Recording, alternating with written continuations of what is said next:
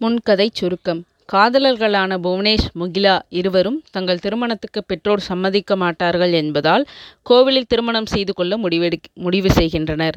முகிலாவின் வரவுக்காக புவனேஷும் நண்பன் தருணும் கோவிலில் காத்திருக்கும் போது போலீஸ் இன்ஸ்பெக்டர் முத்துக்குமரன் பார்வையில் படுகின்றனர்.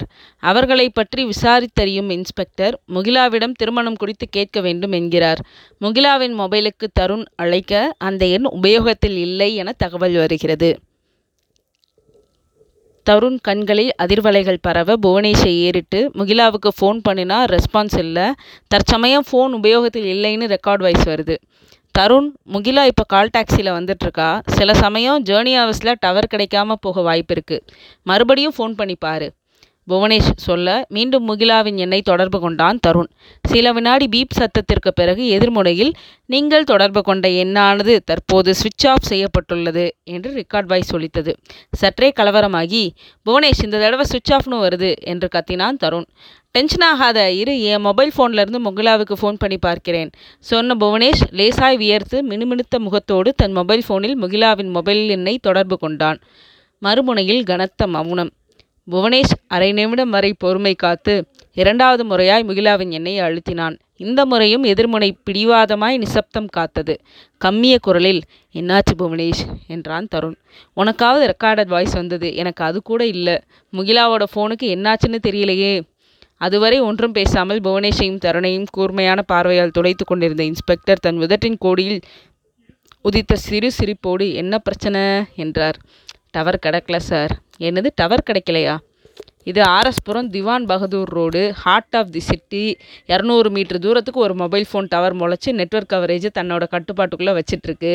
எப்படி டவர் கிடைக்காம போகும்? இன்ஸ்பெக்டர் கேலியாக கேட்க கோபத்தை கட்டுப்படுத்தி கொள்ள முடியாமல் அவரை உஷ்ணமாய் பார்த்தான் தருண்.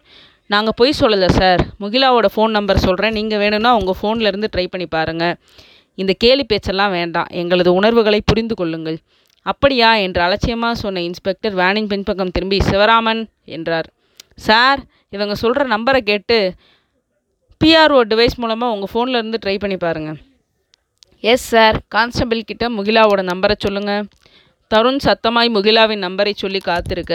வேனில் இருந்த சிவராமன் தன் மொபைல் ஃபோனில் முயற்சித்து பார்த்து ஒரு நிமிஷத்திற்கு பிறகு சார் அந்த பெண் முகிலாவோட mobile phone totally dead there is no any recorded voice something something went wrong வாய்க்குள் ஏதோ முனகியபடியே வேனிலிருந்து கீழே இறங்கினார் இன்ஸ்பெக்டர் பெல்ட்டின் பவுண்டரியை தாண்டி பிதுங்கி தொங்கியது தொப்பை. அவருடைய சட்டை பாக்கெட்டில் குத்தப்பட்டிருந்த நேம் பேஜில் முத்துக்குமரன் இன்ஸ்பெக்டர் ஆஃப் போலீஸ் என்கிற ஆங்கில வார்த்தைகளை வாசிக்க வைத்தது. புவனேஷை நெருங்கிய inspector she's on the way இன்னும் கொஞ்ச நேரத்தில் வந்துடுவாங்கன்னு நீங்கள் தானே சொன்னீங்க? ஆமாம் சார் அந்த பொண்ணுக்கிட்ட எப்போ பேசுனீங்க? அஞ்சு நிமிஷத்துக்கு முன் முகிலா எனக்கு ஃபோன் பண்ணி தண்டுமாரியம்மன் கோவிலுக்கு பக்கத்தில் வந்துட்டேன். இன்னும் பத்து நிமிஷத்துக்குள்ளே அங்கே இருப்பேன்னு சொன்னா சார் கால் டாக்ஸி தானே? ஆமாம் எந்த கால் டாக்ஸி தெரியல சார் நீங்கள் சொன்ன நேரத்தை வச்சு வச்சு பார்க்கும்போது முகிலா இந்நேரத்துக்கு இங்கே வந்திருக்கணும் இல்லையா? ஆமாம் சார் வரலையே இப்போ என்ன செய்யலாம்?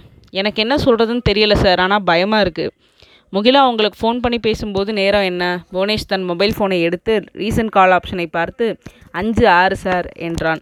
இப்போ மணி அஞ்சு பதினஞ்சு. இன்னும் பத்து நிமிஷம் வெயிட் பண்ணி பார்க்கலாமா? நோ சார் அவசரமாக இடைமடித்த தருண். சாரி சார் காத்திருப்பதில் அர்த்தமில்லை. நாம் உடனடியாக செயல்பட வேண்டிய கோல்டன் அவர் இது. இன்ஸ்பெக்டர் முத்துக்குமரனின் முகம் கோபத்தில் இறுகியது. தருணின் முகத்துக்கு நேரே ஆள்காட்டி விரலை உயர்த்தி லுக் இந்த பிரச்சனையை எப்படி ஹேண்டில் பண்ணணும்னு எனக்கு தெரியும்.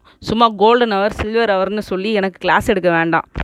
அந்த பொண்ணு முகிலா இங்கே வராளான்னு இன்னும் ஒரு அரை மணி நேரம் அவகாசம் கொடுத்து பார்ப்போம். அப்பவும் வரலன்னா மேற்கொண்டு எடுக்க வேண்டிய நடவடிக்கையை பற்றி யோசிப்போம் என்று அலட்சியமான குரலில் சொல்லி சுண்டு விரலால் காதை குடைந்தார்.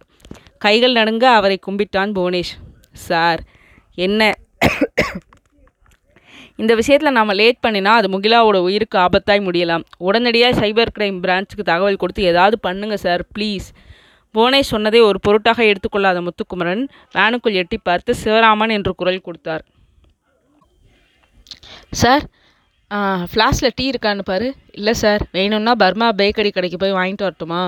கேட்காத. போய் வாங்கிட்டு வாயா. முத்துக்குமரன் சொல்லிவிட்டு மறுபடியும் வேனின் முன்புற இருக்கைக்கு போக முயன்ற வினாடி அவருக்கு எதிரே போய் மடித்தாற்போல் என்றான் தருண். Excuse me sir. என்ன?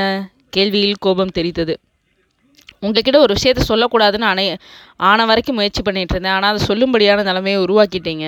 முத்துக்குமரன் தன் தாடையை தடவியபடி கண்களை தாழ்த்தி தருணை ஒரு பார்வை பார்த்தார். என்ன விஷயம்? நான் விஷயத்த சொல்கிறதுக்கு முந்தி என் மொபைல் ஃபோனில் இருக்கிற ப்ரொஃபைல் பிக்சரை ஒரு நிமிஷம் பாருங்கள் என்றான். தருண் நீட்டிய மொபைல் ஃபோனை ஒரு சின்ன தயக்கத்தோடு வாங்கி பார்த்த இன்ஸ்பெக்டர் முத்துக்குமரனின் பார்வை ஸ்தம்பித்தது. குரல் மைனஸ் டிகிரி குளிரோடு வெளிப்பட்டது. இவர் அனந்த நாராயணன் ஐஜி. அவரே தான் போலீஸ் டிபார்ட்மெண்ட்டில் தி டெரன்னு பேர் எடுத்தவர். உங்களுக்கு அவர் ஐஜி ஆனால் எனக்கு அவர் அங்கிள் முத்துக்குமரனின் பார்வை மறுபடியும் மிரட்சியோடு மொபைல் ஃபோனுக்கு மாறிற்று. ப்ரொஃபைலில் ஐஜி ஆனந்த நாராயணன் காக்கி யூனிஃபார்மில் விரைப்பா விரைப்பாய் நின்று தன் அருகில் நின்றிருந்த தருணின் தோல் மேல் உரிமையோடு கையை போட்டபடி கேமராவை பார்த்து பெரிதாக சிரித்திருந்தார். தருண் நிதானமான குரலில் சார் ஐஜி ஆனந்த நாராயணனுக்கு என் மேலே ரொம்பவும் பிரியம். எனக்கும் அவரை பிடிக்கும். அதனால தான் என் ப்ரொஃபைலில் அவரோட படத்தை வச்சுருக்கேன். இது வரைக்கும் அந்த படத்தை நான் யாருக்கிட்டையும் எந்த ஒரு ஆதாயத்துக்காகவும் காட்டினதே இல்லை. தெரியாமல் ஒன்வேயில் போன போதும் சரி நோ பார்க்கிங் ஏரியாவில் காரை நிறுத்தின போதும் சரி. பண்ணின தப்புக்காக ஐநூறு ரூபாய் ஃபைன் கட்டியவன். அன்னைக்கு என்னை சார்ஜ் பண்ணின போலீஸ்கிட்ட இந்த படத்தை காட்டியிருந்தா போதும். என் அபராத தொகையை கட் பண்ணிவிட்டு எனக்கு ஒரு சல்யூட்டையும் கொடுத்துருப்பாங்க. ஆனால் எனக்கு அதில் இஷ்டம் இல்லை தப்பு பண்ணிட்டா அதுக்கான தண்டனையை ஏற்றுக்கிறது தான் என் பாலிசி இன்றைக்கி புவனேஷும் சரி நானும் சரி எந்த ஒரு தப்பு பண்ணலை. என் நண்பன் புவனேஷ் தன் காதலிச்ச பொண்ணை கல்யாணம் பண்ணிக்க ஆசைப்பட்டான். ஒரு நண்பங்கிற முறையில் அவனுக்கு நான் உதவி பண்ண வந்தேன். இந்நேரம் கோவிலுக்கு வந்து சேர்ந்திருக்க வேண்டிய முகிலா இன்னும் வரல. நாங்கள் பதறிட்டு நெருப்பு மேலே நின்று வினாடிகளை எண்ணிட்டு இருக்கோம். ஆனால் நீங்கள் கொஞ்சம் கூட மனிதாபிமா மனிதாபிமானம் இல்லாமல் பேசுகிறதும் நடந்துக்கிறதும் தருண் பேச பேச அவனை நெருங்கி தோல் மீது கையை வைத்தார் முத்துக்குமரன். Sorry mister Tarun. இன்றைக்கி விடிய விடிய பீட் ஏரியா பூராவும் பெட்ரோலிங் போயிட்டு வந்ததால் ரொம்பவும் வசதி அதான் அப்படி பேசிட்டேன். உங்கள் கார் இங்கேயே இருக்கட்டும். நீங்களும் உங்கள் நண்பரும் வேனில் ஏறுங்க. ரேஸ் கோர்ஸ் ரோட்டில் இருக்கிற சைபர் கிரைம் செல்லுக்கு போயிடுவோம். அவங்க பத்து நிமிஷத்தில் மானிட்டரிங் பண்ணி முகிலாவோட ஃபோன் எங்கே இருக்குங்கிறத குளோபல் நெட்வொர்க் மூலமாக கண்டுபிடிச்சி முகிலாவையும் ட்ரேஸ் அவுட் பண்ணிவிடுவாங்க தேங்க்ஸ் அ லாட் சார் முகிலாவை கண்டுபிடிச்ச பின்னாடி உங்களோட ஒட்டுமொத்த நன்றியையும் வாங்கிக்கிறேன். இப்போ வேனில் ஏறுங்க புவனேஷ். நீங்களும் வாங்க.